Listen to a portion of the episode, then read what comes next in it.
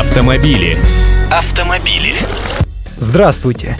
Пока мы с вами отмечали майские праздники, поднакопились безрадостные новости. На этот раз про платные дороги. Во-первых, уже этим летом придется платить за проезд по участку автомобильной дороги М4 Дон, который откроется 15 мая. В течение первого месяца до 15 июня скоростной участок дороги между 48 и 71 километрами будет работать в тестовом режиме. Машины будут проезжать через пропускные пункты, но плата за это взиматься не будет.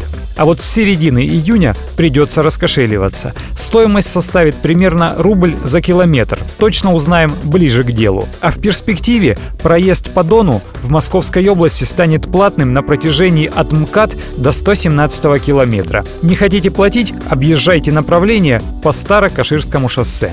Кстати, в этом году платный участок запустят и на Минском шоссе. В Подмосковье также завершается проектирование платной трассы МКАД Ногинск-Орехово-Зуево, которая пройдет параллельно Горьковскому шоссе. В следующем году будет готов северный обход Одинцова, а в 2014 обещают открыть движение на участке дороги Москва-Санкт-Петербург до 58 километра. И тоже за денежки.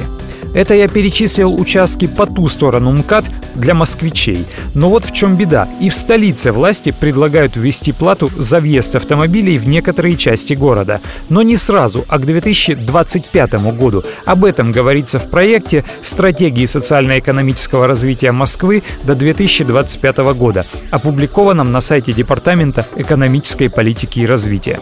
Как сказано в документе, запланировано введение чувствительного платного режима движения транспорта в городе, в том числе пошаговое введение дифференцированной платы. То есть постепенно придется платить, в зависимости от района и типа двигателя автомобиля. Предложение, надо сказать, новизной не напугало. Ввести платный въезд в центр Москвы уже предлагал Департамент транспорта и связи столицы. Они посчитали, что подобная мера поможет снизить количество машин в центре и улучшить работу наземного общественного транспорта.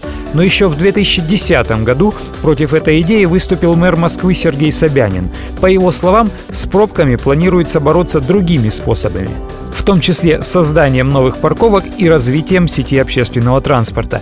Теперь, похоже, платными парковками и выделенками дело не ограничится. А вот вы, как считаете, введение платы – это единственная неизбежная мера по улучшению качества дорог и борьбы с пробками в мегаполисах? Или этого можно избежать? Автомобили. Автомобили.